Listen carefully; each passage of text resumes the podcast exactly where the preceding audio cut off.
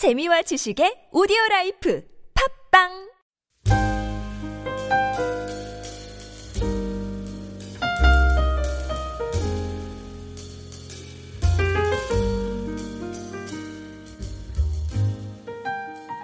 아, 유대인들은 많은 복을 받은 민족입니다. 우선 선택의 복을 받았습니다. 어떤 민족보다도 먼저 말씀을 받았죠. 어, 그래서 말씀을 받았다는 것은 사랑을 많이 받았다는 것입니다. 또한 예수님은 유대인의 옷을 입고 이 땅에 오셨습니다. 그리고 유대인들에게 먼저 사역을 하셨습니다. 유대인들은 누구보다도 먼저 예수님을 만났습니다. 그리고 누구보다도 먼저 예수님이 전하는 그 은혜를 경험했습니다. 많은 병자가 고침을 받았고 주님의 그 꿀처럼 다른 말씀을 그들은 먼저 듣고 은혜를 경험했습니다. 하나님께서 이들에게 택함의 은혜를 복을 주신 이유가 어디에 있겠습니까? 받은 만큼 베풀라는 것입니다. 언약계를 메고 걸어가는 것처럼 말씀을 들고 온 열방으로 뻗어 나아가서 그들이 먼저 받은 말씀, 먼저 받은 은혜, 먼저 누린 그 사랑을 전하는 것이 그들에게 주어진 사명이었습니다. 은혜를 먼저 누리는 특권도 주셨지만 받은 은혜를 베푸는 책임 또한 허락하여 주신 것입니다. 이러한 하나님의 뜻에 부합된 삶을 살아간 모델을 제시해 준 사람이 바로 사도 바울입니다. 이방인의 사역자로 선교를 통해서 온 열방에 복음의 씨앗을 뿌렸습니다. 그하고 도리어 그들을 배척합니다. 그들이 받은 특권만을 강조하는 삶을 삽니다. 자신들이 선민이라고 주장만 합니다. 하지만 맡겨진 사명은 무관심했던 것입니다. 그들에게 들려진 복음의 메시지가 이해하기 어렵거나 난해해서가 아닙니다. 복음의 메시지는 뚜렷했습니다. 누구든지 복음을 듣고 구원을 받을 수 있을 정도로 그의 말씀은 확신했, 확고했던 것입니다. 복음의 메시지가 이해할 수 없어서 그들이 받아들여진 것이 아니라 완악한 마음 때문에 그 복음을 거부한 것입니다. 사도, 사도 바울은 본문을 통해서 바로 이 점을 강조하고 있습니다. 먼저 은혜 받은 자가 그 받은 은혜를 제대로 전하지 않고 있다는 것을 지적하고 있는 것입니다. 이 점을 강조하기 위해서 여러 가지 구약의 말씀을 인용을 합니다. 구약의 말씀을 인용하는 이유는 유대인들이 그토록 붙잡고 있는 그 구약의 말씀을 그들은 제대로 이해하지 못하고 있다는 것을 보여주기 위해서입니다. 그들은 율법을 인본주의적으로만 해석했습니다. 행위적으로만 보았습니다. 하지만 구약의 말씀에도 하나님의 사랑이 녹아져 있고 담겨져 있는 것을 오늘 본문을 통해서 보여주고 있습니다. 먼저 18절 말씀에서는 시편의 말씀을 인용하고 있습니다. 그 소리가 온 땅에 퍼졌고 그 말씀이 땅 끝까지 이르렀도다.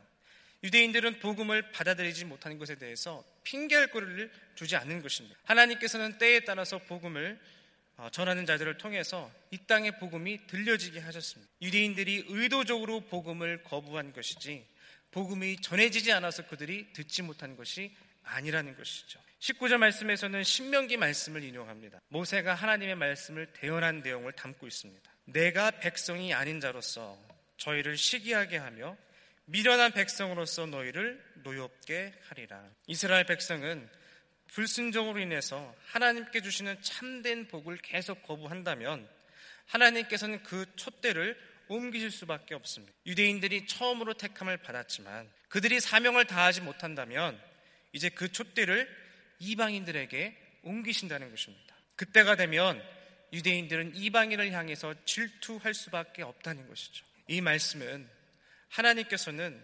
사랑받을 수 없는 자를 사랑하시고 버림받은 자들을 돌보신 분인 것을 나타낸다. 우리는 룻기서를 통해서 그것을 알 수 있습니다. 룻기서를 보면 룻은 버려진 여인으로 나옵니다. 그녀는 모압 자손 이방 여인입니다. 하나님 나라 백성으로 들어올 수 없는 그러한 신분입니다. 거기에다가 가장을 다 잃었습니다. 고대사에서 가장을 잃었다는 것은 자기를 책임져 줄 사람이 없다는 것입니다. 그런데 책임을 지지 않아도 될 보아스가 나서서 룻을 돌보겠다고 마을에 회의를 열고 그 마을에서 선포를 합니다.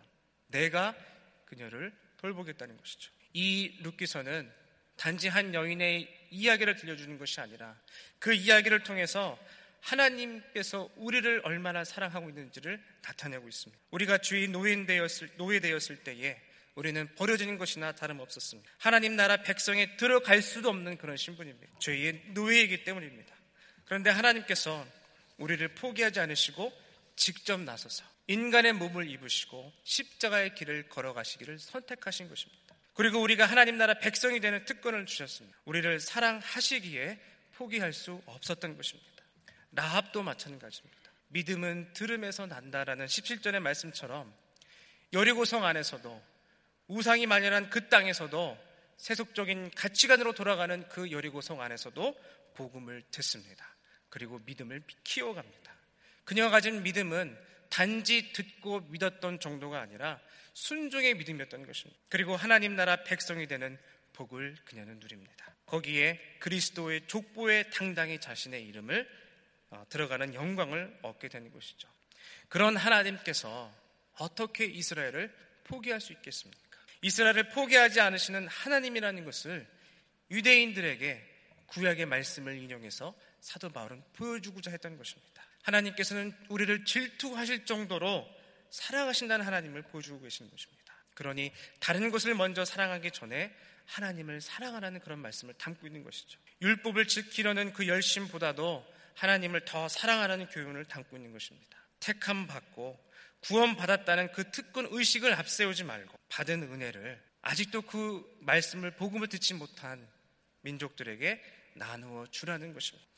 오늘 저희가 부른 찬송가 315장을 보시면 요한복음 21장이 중심 구절입니다. 부활하신 예수님께서 베드로를 찾아 만나서 사명을 주는 그런 장면입니다. 그때 예수님께서 베드로에게 질문을 하십니다. 우리가 잘 아는 말씀처럼 내가 나를 사랑하냐는 질문을 던지십니다. 그런데 요한복음에서는 예수님, 예수님의 질문이 이렇게 나옵니다. 내가 이 사람들보다 나를 더 사랑하느냐.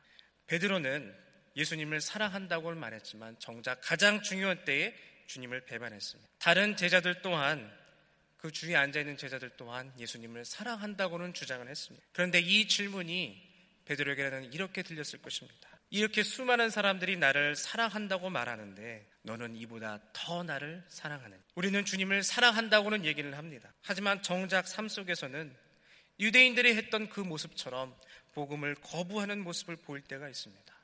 정작 사랑을 보여줘야 할 때 사랑하지 못한 때가 있다는 것입니다. 용서를 해줘야 할 때 용서하지 못한 때가 있다는 것입니다. 판단하지 않고 정죄하지 말아야 되는데 우리는 판단의 죄를 짓는다는 것입니다. 우리는 사랑받을 자격이 없습니다. 전혀 사랑받을 만한 모습도 우리에게는 없습니다. 하지만 이 베드로에게 예수님께서 하신 이 질문은 역설적이게도 예수님께서 우리를 향한 마음을 보여주고 있습니다. 온 천하보다도 우리를 더 사랑한다는 뜻을 담고 있다는 것입니다. 온 천하보다 한 영혼을 귀히 여기신다는 이 말씀이 사실은 말이 안 되지 않는 말씀입니다. 세상에 귀한 것이 얼마나 많습니까? 그런데 내 생명이 그보다 더 귀하다고 말씀하고 계신 것입니다. 그리고 우리에게 원하는 것은 요구하시는 것은 다른 것이 아닙니다. 율법을 향한 열심도 아닙니다. 내가 이 사람들보다 나를 더 사랑하느냐? 그것을 물어보시고 요구, 요구하고 계신 것입니다. 우리가 오늘 315장의 찬송가의 후렴가처럼 이전보다 더욱 주님을 사랑합니다. 라는 고백이 우리 삶 속에서 나와야 합니다. 어제보다 주님을 더 사모합니다. 어제보다 주님을 더 사랑합니다라는 고백으로 우리는 살아가야 합니다. 우리가 받은 그 특권에만 감사하고 받은 직분만 강조하다 보면 정작 중요한 것을 놓칠 수가 있는 것입니다. 신앙생활에 열심도 중요하지만 정말 중요한 것이 무엇입니까? 질투하실 정도로 우리를 사랑하시는 그 하나님의 사랑을 다 받아들이는 것입니다. 그리고 그 사랑에 보답하는 마음으로 나도 주님을 사랑합니다라고 고백하는 매일매일의 삶을 살아가는 것입니다. 유대인들은 잘못된 선문의식에 빠져 있습니다. 행위로 의로워진다는 율, 그렇게 율법을 잘못 해석을 해서 율법주의에 빠져 있습니다. 하나님께서는 그들을 사랑하고 계시고 또 그들을 기다리고 계신다는 사실을 알려고도 하지 않았다는 것입니다. 20절 말씀에서는 이사여서 말씀을 인용을 합니다. 내가 나를 찾지 아니한 자들에게 찾은 바 되고 내게 묻지 아니한 자들에게 나타난다. 하나님께서는 먼저 택하신 유대인들이 계속해서 복음을 거부한다면 하나님을 모르고 지내던 이방인들에게 복음을 전하고 또한 그들이 구원받게 되는 역사를 이루실 것이라는 예언의 말씀입니다. 그러한 사랑의 아버지의 모습을 21절에서는 이렇게 묘사를 합니다. 순종하지 아니하고 거슬러 말하는 백성에게 내가 종일토록 내 손을 벌렸노라. 꼭 탕자의 비유에 나오는 아버지 모습과도 같습니다. 아들이 돌아올 날을 기다리면서 팔을 벌리고 인내하며 기다리고 있는 아버지의 모습입니다. 사랑받을 자격 없는 그 아들, 불순종하고 떠나간 그 아들을 인내하며 기다리고 두 팔을 벌리고 계시는 모습입니다. 이러한 인내하고 기다리시는 사랑으로 우리도 품어주시는 것입니다. 그런데 유대인들과 같이 그들과 같이 우리는 받은 그 은혜를 나누지 않는다면 우리 또한 유대인과 다를 바 없다는 것입니다. 우리는 받은 은혜, 그 우리가 먼저 받은 누린 복음을 전해야 합니다. 우리는 선교적인 삶을 살아가야 합니다. 복음대로 살아가야 합니다. 어떤 것이 복음주의적인 삶이며 선교적인 주의 삶입니다. 내가 받은 그 사랑을 그처럼 받은 만큼 사랑하며 살아가는 것입니다. 내가 십자가에서 용서받은 만큼 나도 용서하며 살아가는 것입니다. 궁극적으로 하나님께서는 유대인들도 주님께로 돌아와 구원받기를 원하십니다. 오늘 말씀은 유대인들과 관계를 끊겠다는 말씀이 아니라 그들이 구원받을 때까지 포기하지 않으시겠다는 하나님의 마음을 보여주고 있는 것입니다. 연합의 모든 성도, 성도님들은 구원받은 삶에서 멈춘 삶이 아니라 받은 은혜를 곳곳에 사랑과 용서와 은혜로 나누어주는 하나님 나라 백성의 모습으로 살아가시기를 축복합니다. 같이 기도하겠습니다. 사랑의 아버지 하나님 감사합니다. 오늘 말씀과 같이 받은 은혜와 누린 사랑을 우리 이웃들에게 동역의 식구들에게 연합의 모든 어, 성도들에게 나누어 주며 살아갈 수 있도록 역사하여 주시옵소서. 받은 은혜를 아, 받은 것으로 끝내는 삶이 아닌 어, 삶을 사랑을 나누는 삶이 되게 하시고 선교적인 삶, 복음적인 삶을 살아가게 하여 주시옵소서. 감사드리며 예수님 이름으로 기도드리옵나이다. 아멘. 금요일은 치유와 회복을 위해 기도하는 날.